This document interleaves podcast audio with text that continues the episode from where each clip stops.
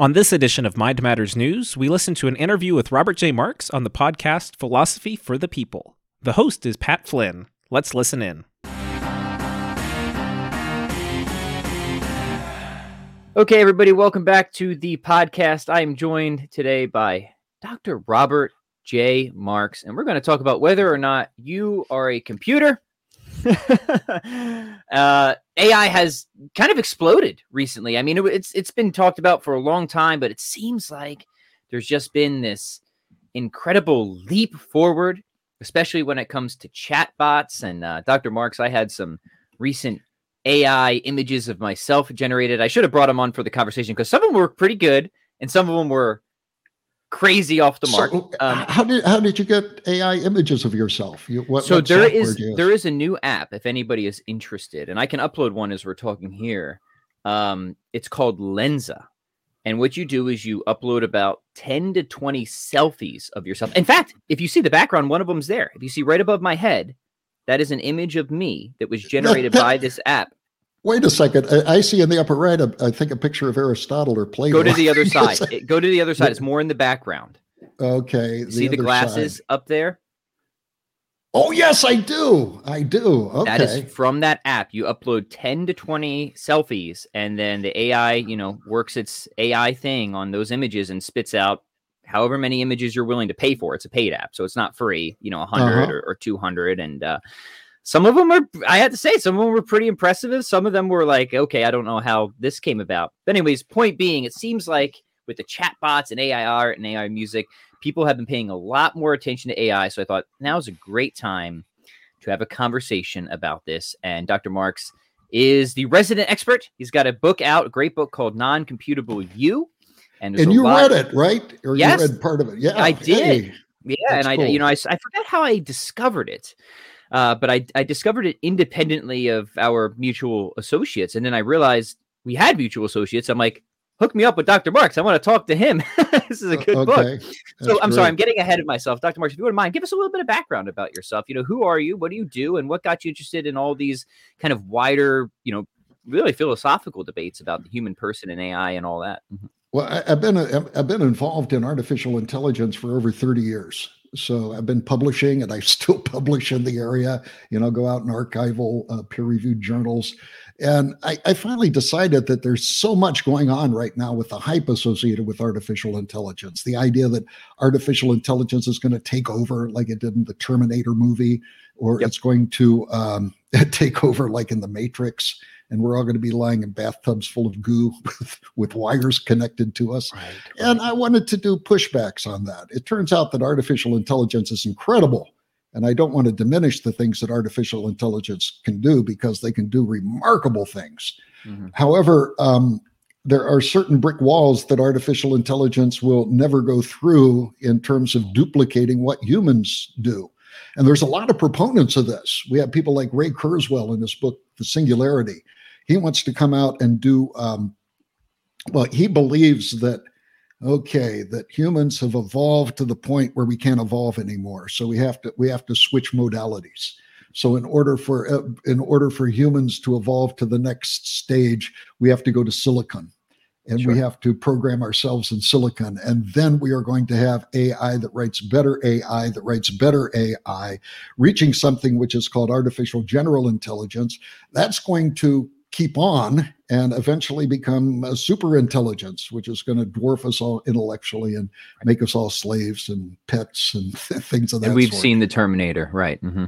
Yeah, exactly. So I wanted to push back against that because this is science fiction, and it is so far from some of the things that are presented in both philosophy and computer science that show, again, that there are certain aspects of artificial intelligence that will never be accomplished by artificial intelligence. So humans are fearfully and wonderfully made, and we are we celebrate the idea of exceptionalism in these certain areas. Mm. Now, there are certain things computers do that they do a lot better than we do. I think they can add numbers and multiply numbers a lot better. That's for sure. Better than I can. It's not saying that everything can't be done better by a computer. But as far as duplicating certain aspects of human beings, I would say, for example, the simple emotions, love, empathy, hope, faith. These are things which will never be duplicated by humans. But if you drill down deeper, there are aspects, creativity.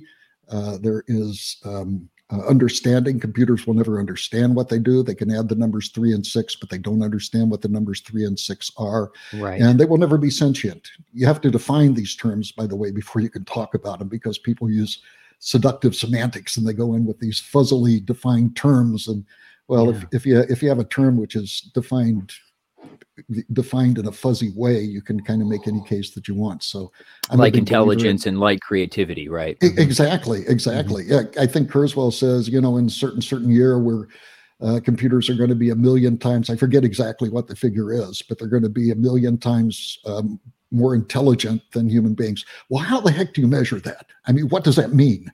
Yeah. And in terms of multiplication, in terms of things computer programs currently do, yeah, they are millions of times probably more intelligent than I am. But they are never going to duplicate some of those human aspects that I mentioned.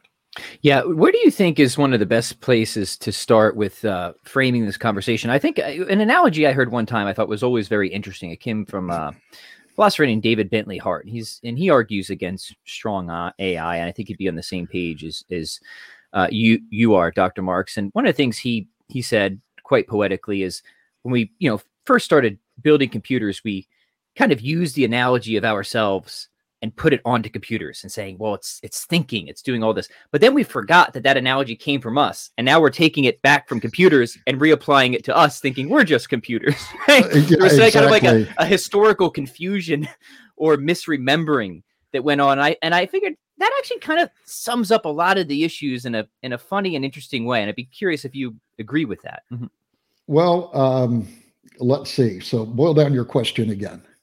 That was a long question. So I think one of the things that I've always been interested in and would want to emphasize is that, the computer in and of itself, right, is running on logical operations, but the computer in and of itself is not in and of itself carrying out logical operations or processing informations any more than a piece of scratch paper is, right? Because considered by itself, apart from our conventions, our intentions, it's totally meaningless, right? Yes. It's totally meaningless. So there's always this sort of background that if we forget about the background, we're gonna read more into it than is actually there. But it's all observer relative in a sense, isn't it? Right? You see what I'm getting at now? Yeah. There's a number of things you mentioned. I have a bunch of different thoughts on that. One of them is the head of the Allen Institute for Artificial Intelligence in Seattle. And he said, his name is Oren Etzioni, I believe is how you pronounce it. Mm-hmm. And he said, artificial intelligence is nothing more than a pencil. In the sense that if you look at a computer program, you are telling that computer what to do step by step by step. And if you had a time, it might take you 1 billion, 2 billion years to do it. You could go ahead and do all of that with paper and pencil. Mm-hmm. And so, yeah, you're right. You're right in that sense.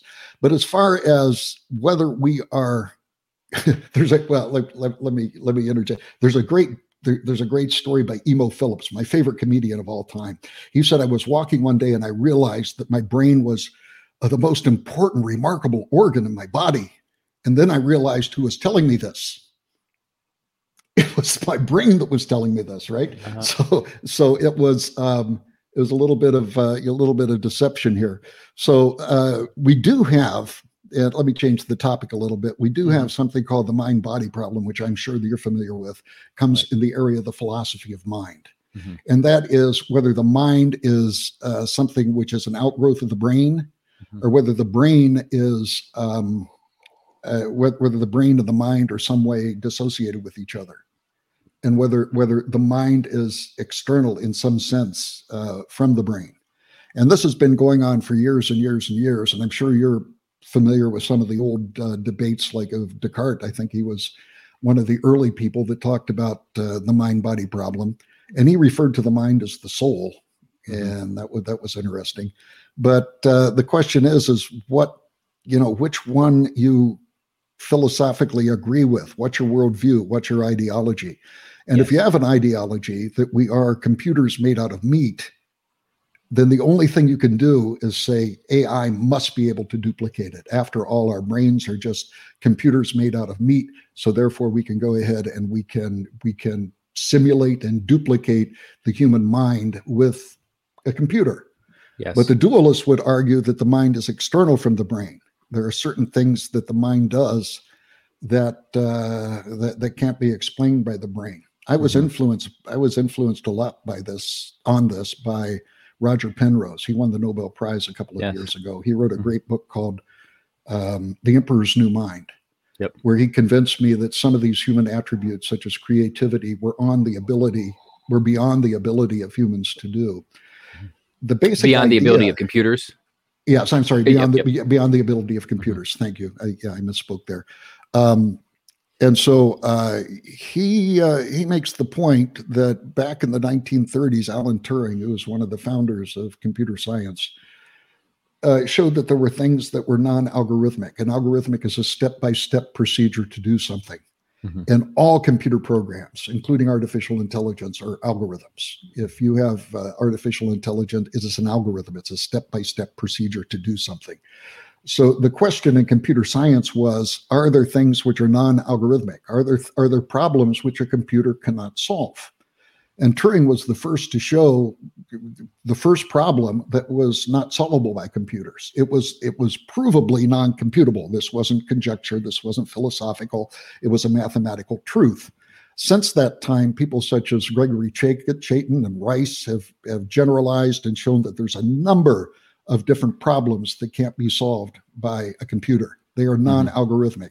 So this begs the question, and this is the premise of my book, that are there aspects of humans which are non-computable? Because if they are non-computable, that means they're beyond the reach of a computer. They're beyond the reach of an algorithm. Yeah. So yes, and I think we're starting to accumulate evidence towards that. Stephen Hawking said in his book, I love this quote. Stephen Hawking was an atheist, and he would have won the Nobel Prize with Roger Penrose. They worked together on black hole sort of stuff. But Stephen Hawking said that nothing in physics is ever proven. All you do is accumulate evidence. Mm-hmm. And so that's what we're starting to do with the mind-body problem is we're beginning to accumulate evidence that indeed there is, or there are attributes of the human which are non-computable. And the non-computable aspect is very important because it means if it's non-computable, it can't be computed today, can't be computed tomorrow. A lot of people say, hey, no, it can't be. Not with algorithmic computers, not in principle. It absolutely can't. So what? Because it's non-computable, because computers of tomorrow will still use algorithms. They will still use something which is a step-by-step procedure. And if it's non-algorithmic today, it's non-algorithmic in the future. Yeah, and that's a really important point. And I would like to try and I want to explore all those issues, including mind and brain and mind, soul and brain. I actually don't think the mind is the soul. I think that's a mistake, but okay. that's another issue. Well, I'm sure meanings of words have changed over the years. Yeah. That's what Descartes referred to it as, but you're right. Yep. So one is like drawing lines in the sand. Cause I think we should, there were a number of people who said certain things wouldn't happen. They did happen, and they kind of had ego in their face. Think like chess, right? It's like, oh no, a computer will never beat a human in chess or these games, and it kind of whoops up on us now, doesn't it? Right? Or it'll never be able to generate art, right? Or poetry or stuff like that. And I don't know, these chatbots are getting pretty impressive. So, kind of figuring out where these boundaries are and being able to give a case for them being principal boundaries, such that if they were crossed, you would have to kind of put your hands up and say, all right, I was definitely wrong about that, I think is an important thing to do. And showing why those boundaries are different than, say, the success in chess matches or getting Pat Flynn's ugly mug and some sort of special outer space rendering or something like that, right? Okay. You see where I'm getting at here, Dr. I do. Let's boil that down. You actually raised three topics here. Let me address them one at a time. Sure. Mm-hmm. Number one is chess. Chess is algorithmic. Mm-hmm. Claude Shannon back in the 40s came up with a technique to do the next best move in chess. You wanted to make the move which minimized the maximum damage your opponent could do. Mm-hmm. You wanted to make a move that minimized the maximum damage that you could do. And this, again, was back, I believe, in the 50s. And he actually had a very small chessboard. He wasn't able to do 64 by 64. But using reinforcement learning, we know now that that can be done. So the question you have to ask about these things, are they algorithmic? Mm-hmm. Is there a set of rules which capture and define the process that you're talking about? In chess, yes, they are algorithmic. So I don't think it should be surprising that artificial intelligence has overtaken chess. Mm-hmm. I also don't think it's surprising that AlphaGo, when it beat Lee Sedol, the world champion in Go, that was algorithmic also. And so, no, I guess I'm not surprised at those things. I don't think that computers, for example, have ever been creative. Let me, if I could, define creativity. Yes, important. Creativity is best defined by Selmer Bringjord at Rensselaer. He used something called the Lovelace test. Ada Lovelace was the first computer programmer of the 19th century. She worked on an invention which was conceived of but never built by a scientist, a genius named Babbage. And anyway, the Lovelace test asked the question of artificial intelligence. Does the artificial intelligence do something which was beyond the intent or explanation of the programmer? Does it do something which is beyond the intent or the explanation of the computer programmer? And that is going to define creativity. And to date, I know of no artificial intelligence that has passed the Lovelace test for being creative. Hmm. This is incredibly important because one of the things that it debunks is this idea of computer programs writing better computer programs, because a computer program writing a better computer program pre-assumes creativity. Mm. That better computer program has to be beyond the intent of the original programmer in order to be creative. And there has been no demonstration that has indeed happened. And in fact, I don't believe it'll ever happen. I don't think the Lovelace test will ever be accomplished. Mm-hmm. You talk about computing art and things of that sort. If we could talk about that for a second. Yeah, please. Yeah, my face up there, or the music that it's turning out now. You know. Oh, exactly. But let's talk about a scenario where you want to write artificial intelligence that composes Baroque music. Yeah. Mm-hmm. What do? You gather a bunch of pieces written by Bach and Handel, people of the Baroque period, mm-hmm. and you feed it in some way to the artificial intelligence. And so the artificial intelligence looks at it, it scratches its algorithmic head, and then it begins to generate music. What does that music sound like? It's Baroque, isn't it? Mm-hmm. It will never generate music that sounds like Wagner mm-hmm. or Stravinsky or jazz. Right. It will not be creative at all. It is constrained to live inside of the silo of its training data. Mm, it lives mm-hmm. inside the silo of its training data. And there's the old saying, you have to think outside the box. Well, the training data of artificial intelligence defines the box. Mm-hmm. And in order to be creative, you have to think outside the box. And the interesting thing is that creativity normally requires you to discard things inside the box, discard the dogma. If you look back at some of the great advances in science, for example, they had to discard the dogma at the time to go forward. A classic example is Einstein. Okay, used to figure that the speed of light was relative to the velocity of the observer, the relative velocity. No, the speed of light was absolute. They also used to believe that there was something in space called ether, because they knew sound waves had to travel through solids. And so therefore, electromagnetic stuff had to have something that it traveled through, and that must be, I don't know, let's call it ether.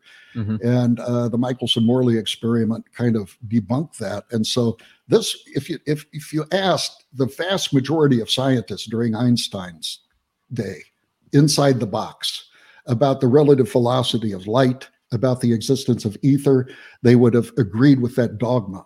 But in order to be creative, Einstein had to step outside the box, discard the dogma, and do something which turned out to be creative. So I maintain that, yeah, artificial intelligence can generate jazz, but guess what it was trained with? Jazz, right? Right. Mm-hmm. Your picture on the upper left here, I think it's on here. I actually got one right here. There's another one of me. Oh my gosh. from AI, right? Not terrible. I mean, the right eye's a little, I don't think I'm that squinty, Dr. Marks. No. But, yeah. Mm-hmm. I tell you, you look like a superhero there. I think that was the package I paid for. I wanted it to make me look like a superhero. Is that right? That's a great Christmas present. What was the name of that software again? It's called Lensa. I recommend it, especially for podcasts like this. It helps you come up with little avatars and catchy stuff. And I'm a fan of all the cool stuff that it can do. Lensa. Lensa. Oh, that's a great app. Okay. Yep. Mm-hmm. Well, you want me to talk about chatbots? Yeah, because people are really being impressed by these new GPT. Yeah. It's incredible. And I actually purchased GPT-3 and sat down and played with it for a while. It is truly remarkable. There's a few things I learned right away. Number one, it doesn't keep up with history. I asked it who the president of the United States was, and it said Donald Trump. So it's a little bit behind the times, and it gets a lot of facts wrong. It isn't a place to go for facts. But here's the way the GPT-3 works. You have something called syntax. Syntax is the relationship between words.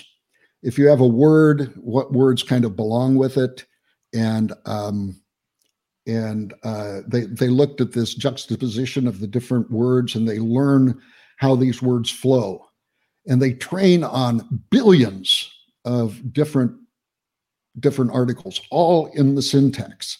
Mm-hmm. But nowhere do they talk about the semantics of what's going on. They don't talk about the meaning of what is going on. Right. And what's interesting about this, since GPT-3 has been trained with all of Wikipedia, there's a number of articles in Wikipedia that explain things like simple arithmetic, long division, and even how to take square roots. There's probably articles. GPT-3, in reading those, had no idea of the instructions. It does not learn from the instructions. All it does is look at the relationship between the words. Yeah. And because of that, it has totally escaped, or the idea of simple arithmetic has escaped GPT-3. And I asked it, for example, what was 2 times 1, 1, 1, 1? And the answer was 22. And it does get some simple arithmetic right, because I suspect that somewhere in the training data it's seen that simple arithmetic, but it's never learned elementary arithmetic. Now, the interesting thing is I asked Alexa these same simple math problems, and you know what? Alexa got them right. Yeah. And you know why it got them right? Because Alexa was not trained on the syntax. Mm-hmm. I think just like Google, when you ask it a math problem, it switches modes. It goes over to a math mode, uses something totally different, and answers the question. So can GPT-3 be trained to do mathematics? Yeah, absolutely. Mm-hmm. But currently, it doesn't do that. Right. Another thing that syntax doesn't do is learn about self-reference. Mm-hmm. And in other words, a sentence referencing itself in some fashion. Like I asked it, does this sentence contain 10 words? Okay, so that was something that a 6-year-old could answer. Does this question contain 6 words? Now, a child would have got that, I think. Anybody that knows how to count. Yep. But this was difficult, maybe impossible for GPT-3 to learn from syntax alone. It did not learn self-referencing. It did not learn elementary arithmetic or elementary algebra, even though it had all of these tutorials instructing it how to do that. It had no idea what the what the meaning of those tutorials was. It was totally looking at the syntax. Yeah. But you're right. It is incredible, and it does wonderful things. I don't want to diminish GPT-3. It is an astonishing piece of software, and can do remarkable things, but it is limited. And so the bottom line is, does this pass the Lovelace test for creativity? Mm-hmm. No, it doesn't. It was trained on syntax, and it does stuff which is good with syntax. So I want to jam on a couple of themes there, because you brought up the notion of semantics or meaning. And one of the things that really shifted my thought in philosophy of mind is that, Dr. Marks, when it comes to us and our thought, certainly our formal thinking, we have determinate semantic content, right? We really know what we're thinking about, right? We understand things like triangularity and modus ponens and so on, right? That. But if you just look all in the world of Plato, right? It's Platonic. Yeah, in a sense, right? I mean, I'm making an argument here, following Aristotle and many other people, that it's there that the intellect is actually immaterial, because any material thing is particular, and it's always ambiguous into how it could be interpreted. It can approximate, but it can never be, adding versus schmatting, for example. How can you know determinately what's going on? You can't, from the physics of the matter. And this gets back to the background interpretive context, the observer relativity that is the human person, where the physics is just, the computer is, it's really meaningless without that, right? And that's a very subtle, but I think really powerful point. It's a point about the human person that I think is a very traditional and correct insight, that there's something about us, whatever you want to call it. Other philosophers, you should just call it intellect or rationality. And it's also different from qualia. We haven't even gotten into qualia yet. Yeah. The more traditional philosophers really focused on this sort of determinate semantic content that itself could not be adequately grounded at any sort of materialist conception, because no physical particular thing has that type of quality, right? You take a triangle, it could represent anything, right? It could represent triangularity. It could represent red triangle. Philosopher Ed Fazer says it could represent the forgotten Japanese pop band triangle, for example, right? I don't even know what that is. Neither did I, but it's a fun one to kind of throw out there. I don't know. Maybe you want to talk about that a little bit. He might have made that up too. Yeah, for all I know, right? Yeah. But since you brought up semantics, I just thought that'd be an important point to put out there. It's a subtle one, but it really pushed my thinking on this matter to say, oh yeah, that's really significant when it comes to the wider philosophical debates of what's going on here.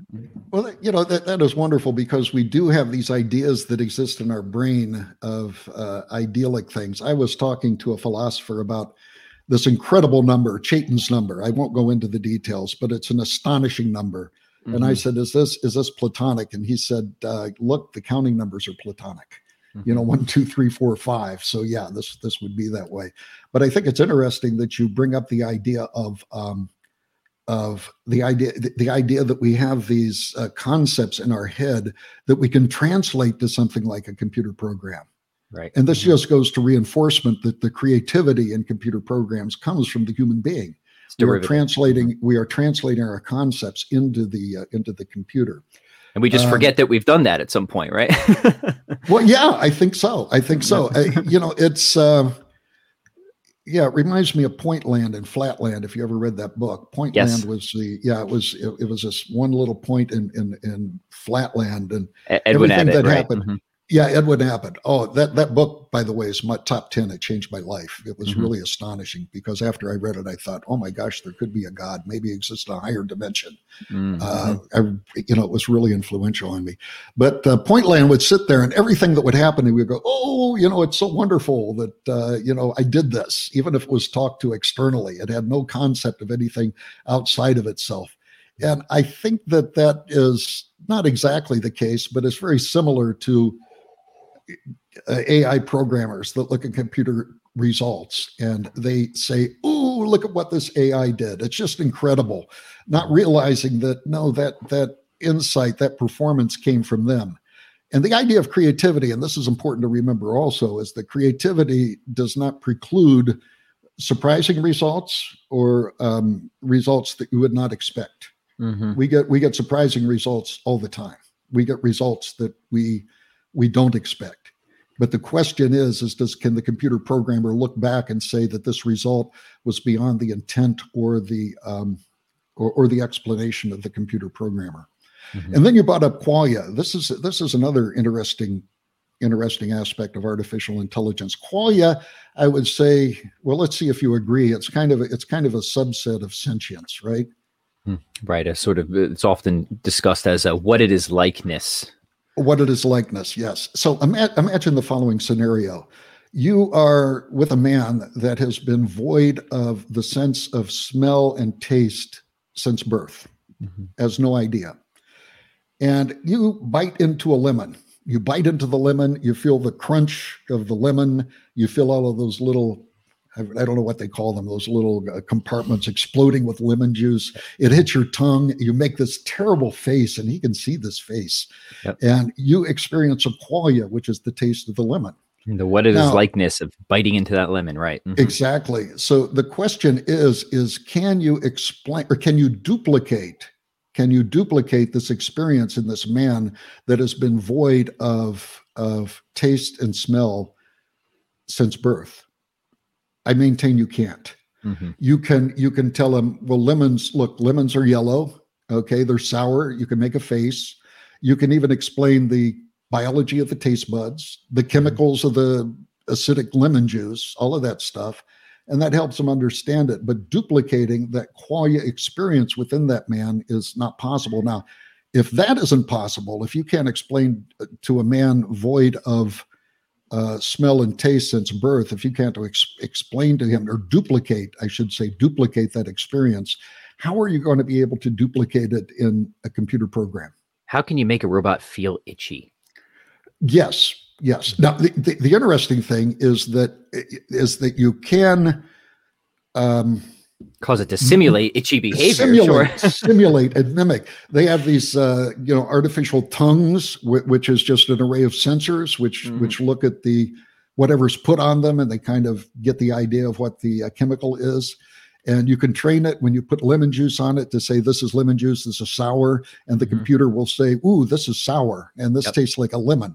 But the question is in that process, did it duplicate this qualia experience that you have had? And I maintain no. And I believe that the qualia aspect of sentience is beyond the capability of artificial intelligence or computer programs in general. It falls into that sort of non-algorithmic bucket, right? Yeah, exactly. And, it's funny. I think this is Thomas Nagel's example, right? It's kind of a gross one, but I think it's funny. You can lick the brain of somebody experiencing the taste of chocolate, and it ain't going to taste like chocolate, right? I've never heard that. Yeah, that's true. I might have butchered it. Somebody would fact check. Philosophy of mind is not my specialty. I peek into it when it becomes relevant for my other research areas, but I wish my friend Jim was here, a co-host, because he does focus on philosophy of mind, so he would be much more adept at this conversation. But maybe we can have a follow-up with him at some point. But no, I agree with you. So one of the things that really pushed me was this our formal thinking and its determinate, exact, conceptual content that we have there that really cannot be denied.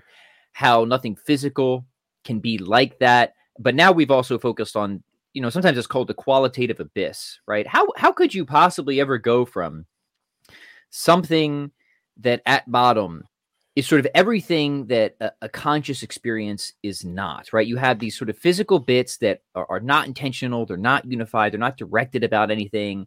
There's no subjectivity there. And we think that if we had enough time or enough ways to kind of swirl this thing together, it somehow will flip over into its almost perfect qualitative opposite, right? Yes, Something that is, has subjectivity, experiential states, is unified, is directed or about things. And that seems pretty magical to me. If that happened, I would never think that physicalism is true. I would say there has to be more to physical reality than the physicalist has said, right? Otherwise, we really are just kind of pulling a rabbit out of a hat type of thing, scenario, right? Like nature has to be more like Aristotle thought of it rather than the modern day physicalist thinks about it, if that were even possible to begin with. But a lot of people obviously think, no, that just isn't possible. So I don't know, any thoughts or comments on? Sure. On that? Yeah.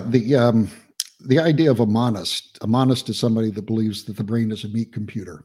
Mm-hmm. They might agree with some of the premises that we made. In fact, I met with a philosopher at University of Wisconsin. We were talking about my visit there, Tononi, just a brilliant man.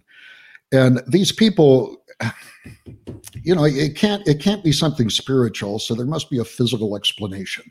Mm-hmm. So we have the physical explanation of panpsychism. Are you familiar with that? Oh, yes. Yeah. Yeah. Mm-hmm. Panpsychism is that everything in the world is a little bit conscious. And so therefore you have consciousness, like my mouse here has a little bit of consciousness, and it's just a property of nature. It's like matter and energy and other physical quantities. And they believe that they believe that our consciousness comes from that, which mm-hmm. I don't know. I find totally ridiculous. And also, there's no background to it. Yeah. But there's also the belief of some that computers will get to the point someday where there will be this emergence of consciousness. There will be this mm-hmm. emergence of the things that we experience. Right. George Gilder wrote a great book called Gaming AI. He called this the rapture of the nerds. Okay, mm-hmm. that they would get to a point where you would have consciousness which just emerged from all of this complexity. Yeah. As I understand Tononi's integrated information theory, that's a belief also. He talks about a measure of the interconnectivity of different things in the brain, and believes that once we get to a point, we'll have this emergence. But I've done some work in emergence, especially like in swarm intelligence and different things, and been a student of the area called artificial life, really interesting area. And, you know, there has been emergence, but it's nothing that is creative. It's not beyond the explanation of the programmer. You see it and you think, oh, well, you know, I programmed it this way. It did this. I wasn't expecting it to do that way, but I can certainly explain what happens. So yeah. I don't find that convincing either. Yeah. And if we're going to, you know, have the term emergence be meaningful, we shouldn't be able to just swap in the word magic and lose any sort of explanatory force. Yeah, right. Exactly. And that's one of my problems with emergence in philosophy in general, philosophy of mind. You know, it's this idea of, part of what motivates panpsychism, and I think this is a good motivation, is they see that you know emergence isn't enough if we're just using that as a label to cover over a mystery, right? It's a label that's covering over a mystery. It's not really explaining anything.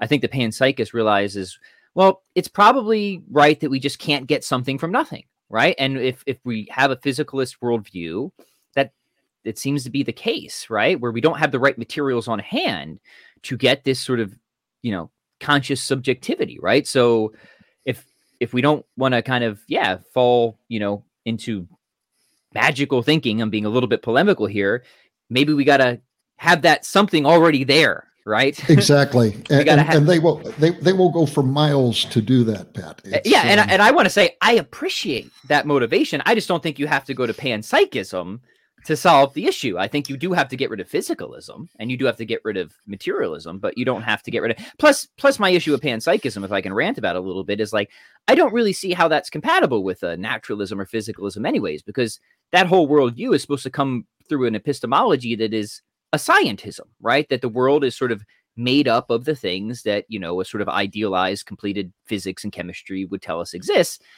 And we're not getting panpsychism from that, right? Well, yeah, no, it doesn't. But I think, Pat, what it's doing is it's introducing a whole new realm, and this new whole realm is the idea that this psychism is something which is evident or resident in the universe, and yep. It's there just like matter and energy. So they've added a new axiom, if you will, to naturalism. Yeah, and I would be, and again, I'm all fine with coming to see that the universe is a much more special and enchanted place than many modern naturalists think it is. I just think at that point, you've actually just moved away from naturalism is what I would say at that point. And I would say you're moving more in what I think is the right direction.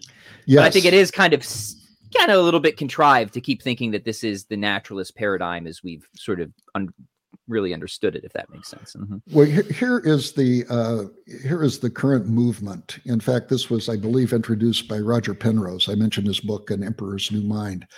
Penrose was a naturalist, and he believed that there were things that the human being did which were beyond the capabilities of algorithms. Mm-hmm. And I picked that up there, and I thought that was just an astonishing conclusion, and the evidence he offered was just compelling. Mm-hmm. But As a naturalist, he says, you know, there must be a naturalistic explanation for this. And that's what panpsychism is doing. It's trying to get a naturalistic explanation. But that wasn't Penrose's conclusion. Mm-hmm. He said that, you know, I'm thinking around the universe. Where is there anything in the universe, in physics, that happens that is non-algorithmic? And he landed on quantum collapse. When a quantum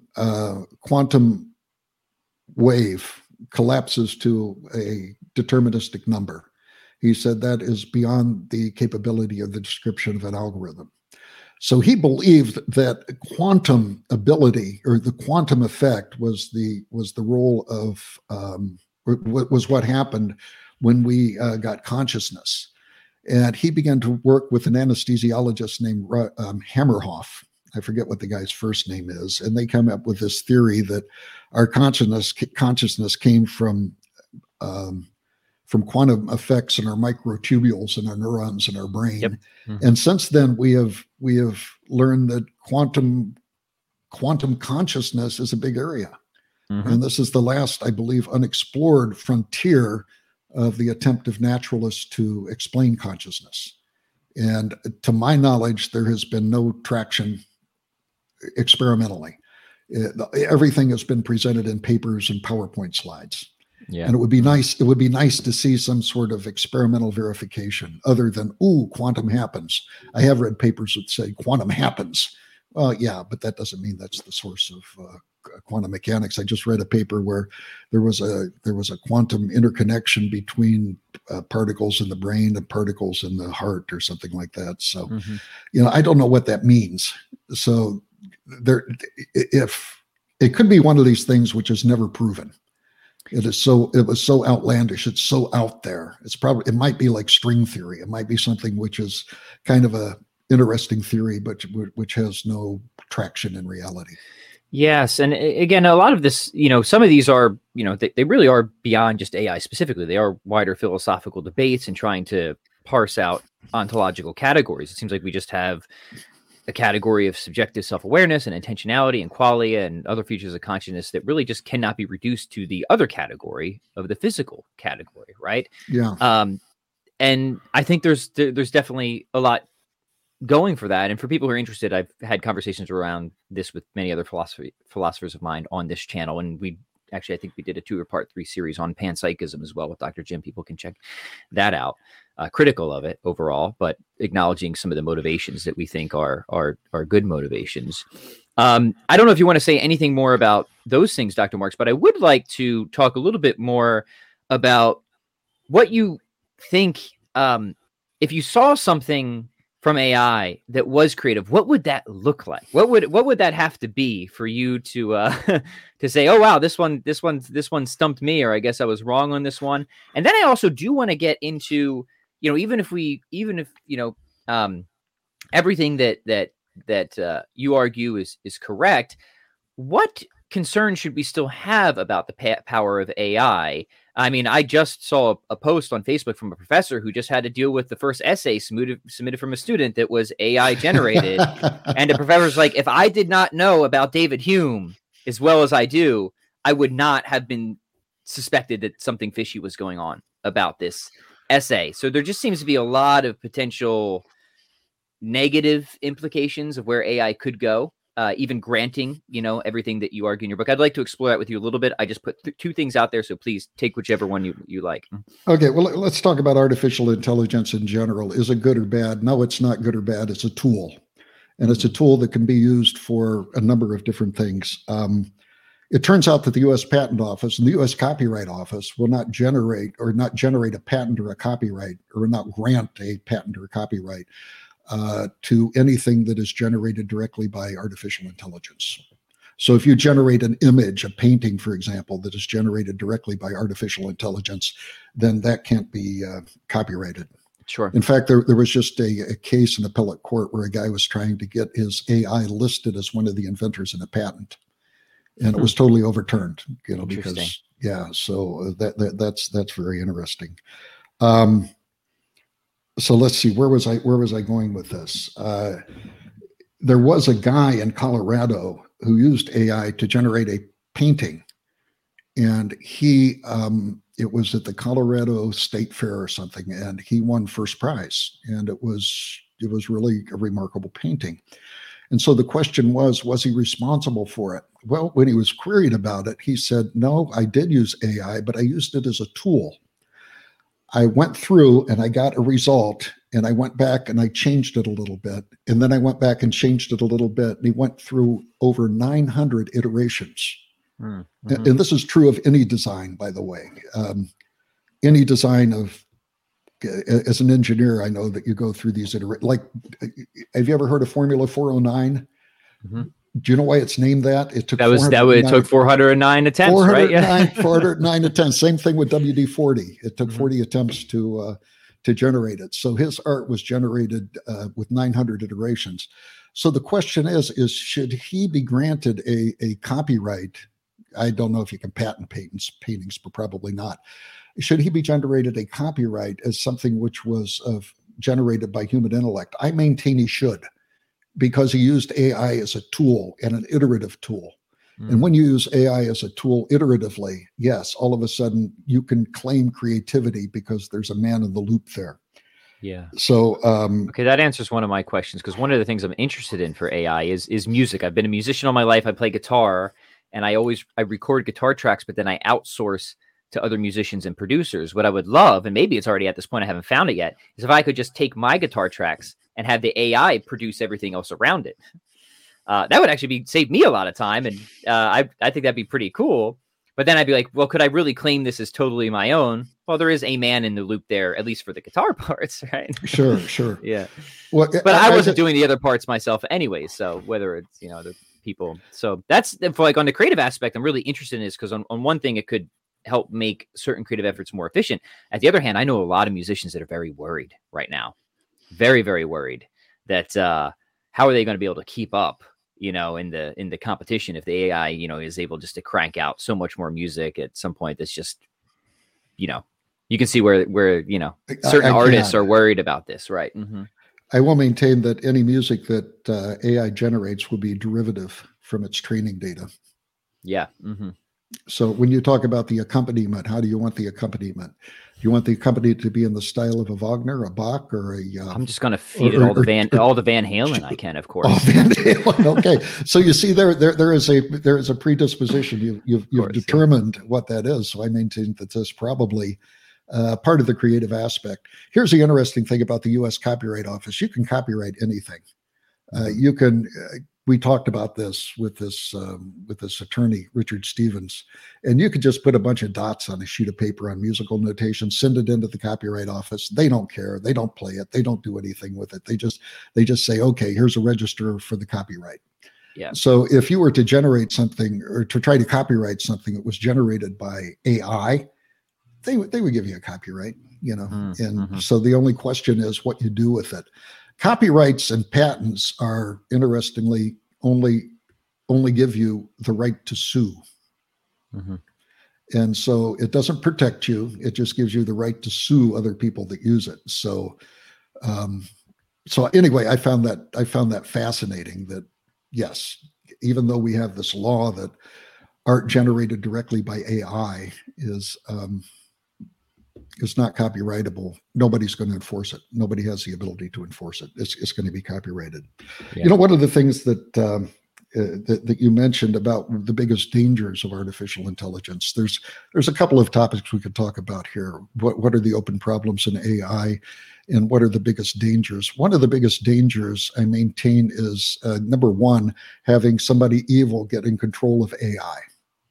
For example, like the Chinese using their facial recognition. I think that really inhibits the freedom of the Chinese people. I was going to say issues of censorship, freedom restriction, propaganda. Those are concerns of mine for sure. Mm-hmm. Yeah. The other big one is unintentional consequences. In other words, and this gets to an area called engineering design ethics. You want to design your system to do what it's supposed to do and not do anything more.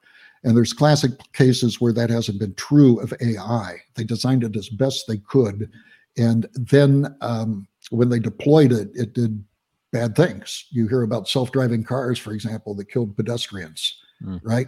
That was an unintended consequence. They overlooked something in the design. And there was an Uber case, I think it was a couple of years ago now, that they said that the reason that it didn't respond fast enough was because there was a conflict of the software all trying to do something at the same time. And it just didn't work, and it slowed it down.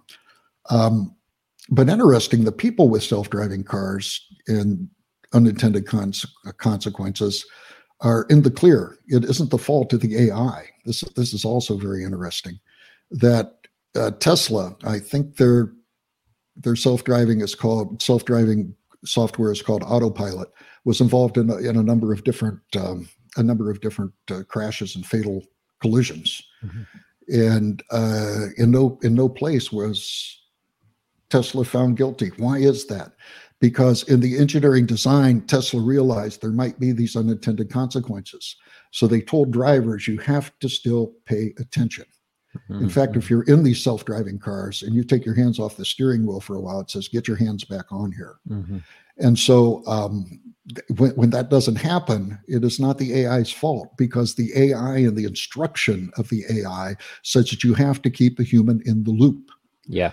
And in that Uber case where a pedestrian was killed, the driver was watching a streaming version of The Voice or something like that, and was totally distracted from paying attention to the details.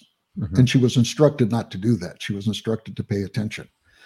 So unintended consequences is a big big effort. In fact, an early example of that was the Russians. They built this system to determine whether or not the United States would do a preemptive military strike of thermonuclear weapons. I think the name of it was called OKU. And the Russian guy that was in charge of that had lights light up and sirens blaring and saying the United States had launched thermonuclear missiles towards Russia. And first there was one, then there was two, then there was a couple of more.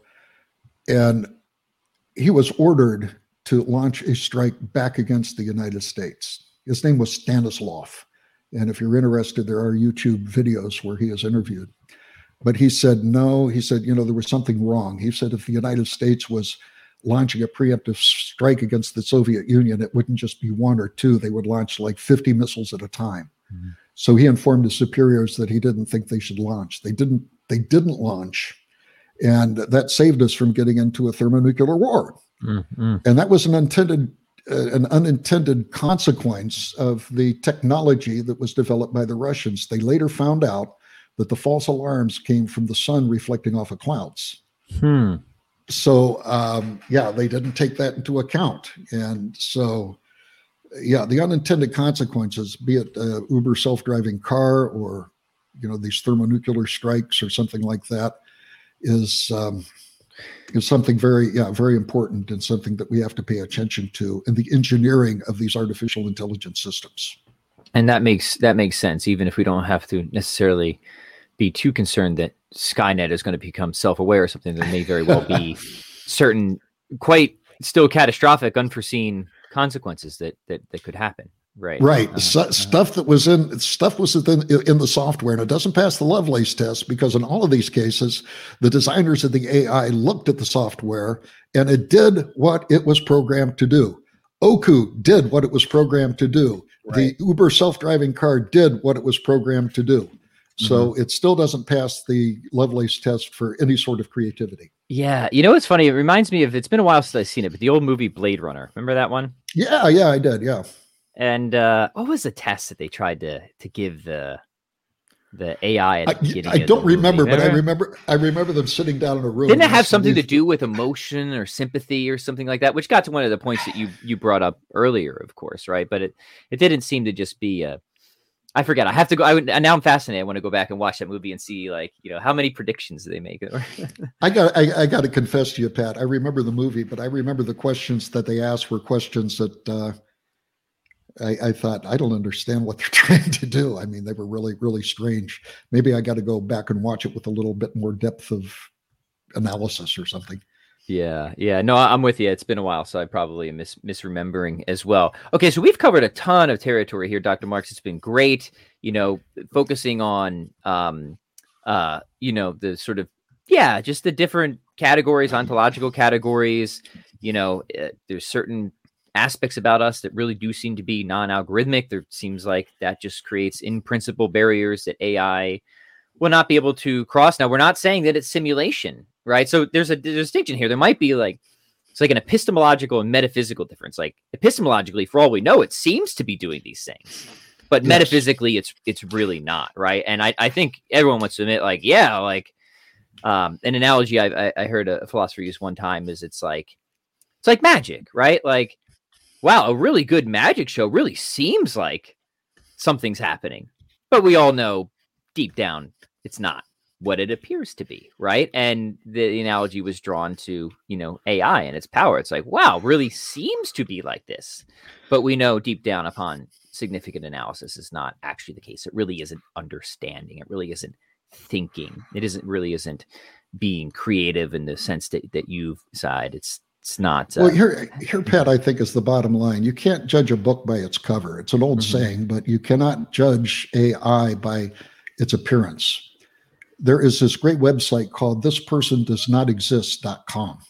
I don't know if you've ever visited it. I saw it in your book, but I haven't had a chance to go to it yet. Yeah. It is just fascinating because you go there and you get a picture of a person that looks so real. You hit refresh, it generates another one. And in one of my talks that I gave recently, I put up a picture of 8 people and I said, here are 8 people and 4 of them are real.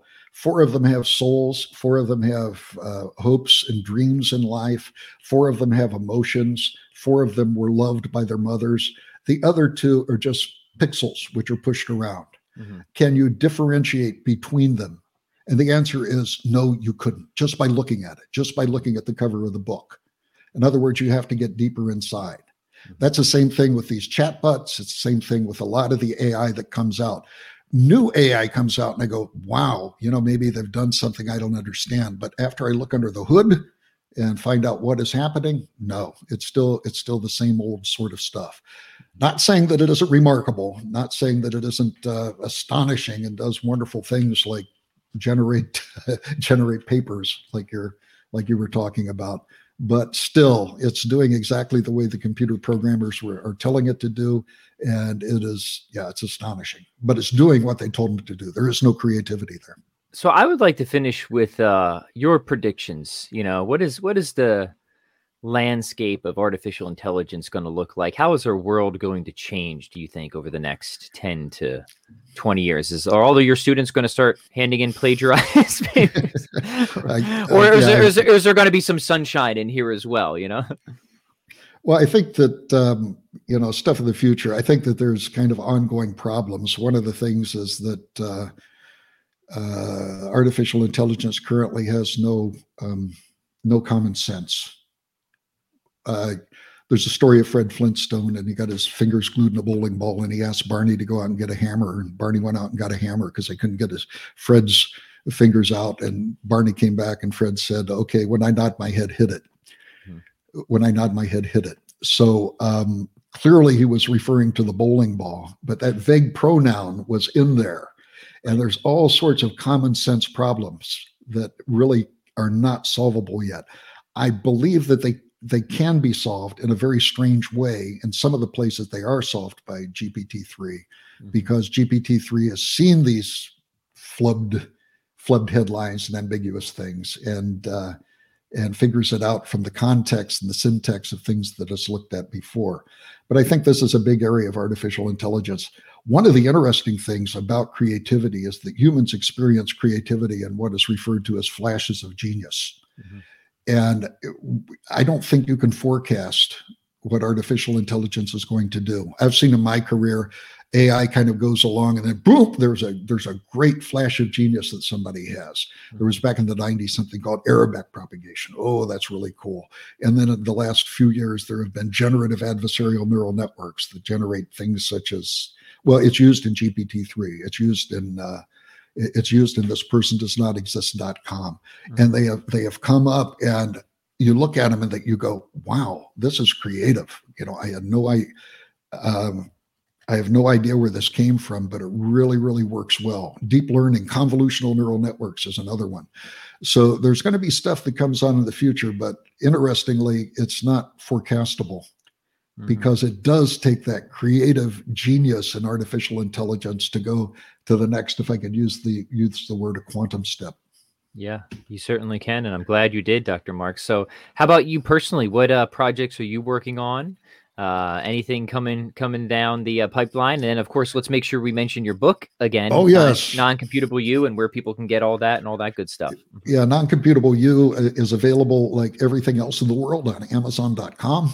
Indeed. And it's available in Kindle, print, or audio. And I wrote the book, so it can be understood in audio. So that's the good point. All of my other books have equations in it, and I don't know if you've ever listened to an equation being explained in audio. Not but it's the no most fun. Exciting, yeah. Oh, it's terrible. So anyway, Amazon.com, Non-Computable You, What You Do, Artificial Intelligence Never Will, and it unpacks some of the ideas we've talked about and some additional ideas that AI, for example, will never understand what it's doing. The project that I'm working on now with two guys, Brian Krause and somebody you might know, Angus Manuj. He's a philosopher at Concordia University. He's chairman of the department there. But we're editing a book on the mind-body problem from different aspects. And we're looking at the mind-body problem from different directions, from scientists, computer scientists, philosophers, psychologists. And so we have a number of different perspectives on that. And that should be coming out later in 2023. So, great. I will keep an eye out for that and have to bug you and maybe some of your the other contributors to come back on and talk about that at some point. Okay. I tell you, it's just, I've learned so much.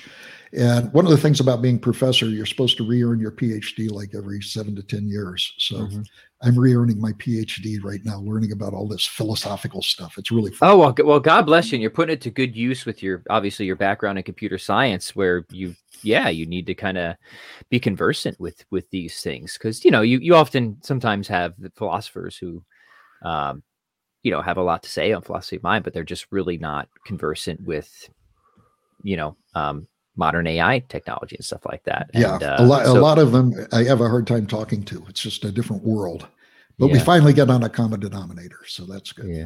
Now, do you have a website or homepage people can, or some other place people can? Yes, in fact, I'm the director of the Walter Bradley Center for Natural and Artificial Intelligence. It's one of the arms of Discovery Institute. Discovery Institute has a number of different centers, and the Bradley Center is one of them. The Bradley Center is, as the name says, deals with artificial and natural intelligence. So therefore, artificial intelligence enters into it. That's, my specialty. We have people writing at our website on different aspects. And these are not journalists. We do have some kind of journalist types, but we also have brain surgeons like Michael Egnor. We have lawyers such as Richard Stevens. We have psychologists and computer scientists such as Dr. Eric Holloway and Jonathan Bartlett writing on different aspects. And it deals a lot with the natural and artificial intelligence in the latest news. And it adopts my philosophy that humans still are fearfully and wonderfully made, that we are we are exceptional creations. And it turns out that the evidence is really flowing in. But the website for that is mindmatters.ai. Mindmatters.ai. The politicians say you have to mention your website 3 times. So let me do that. Okay. Mindmatters.ai. And I'll make it easier because I'll link that and your book in the show notes. And I'm going to encourage everybody to pick up a copy. It's a great book. It treats some deep topics, but it's really well written, very accessible. Entertaining as well. Great voice. So highly recommend people grab a copy of that. Check out your website. Dr. Marks, thank you so much. It's been an absolute pleasure. Pat, enjoyed it. God bless.